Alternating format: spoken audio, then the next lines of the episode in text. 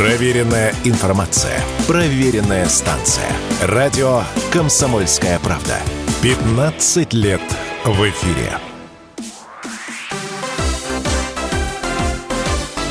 Новости спорта.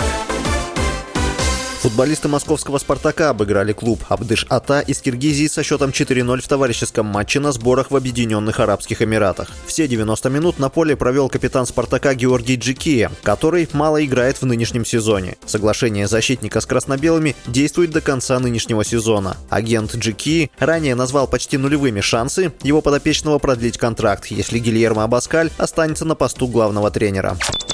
Московский «Спартак» обыграл Нижегородская «Торпеда» со счетом 7-3 в домашнем матче регулярного чемпионата континентальной хоккейной лиги. «Спартак» отыгрался со счетом 0-3, забросил 5 шайб во втором периоде, причем 4 из них за 3 минуты.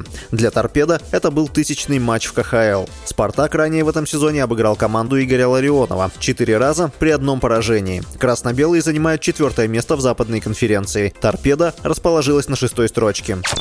Российский нападающий американского хоккейного клуба Вашингтон Кэпиталс Александр Овечкин сократил до 56 голов отставание от рекорда канадца Уэйна Грецки в рейтинге лучших снайперов Национальной хоккейной лиги за всю историю. Овечкин забросил свою 838-ю шайбу в матче регулярного первенства против Нью-Джерси Девилс. Он забил два гола на 49-й и 60-й минутах игры. С вами был Василий Воронин. Больше спортивных новостей читайте на сайте sportkp.ru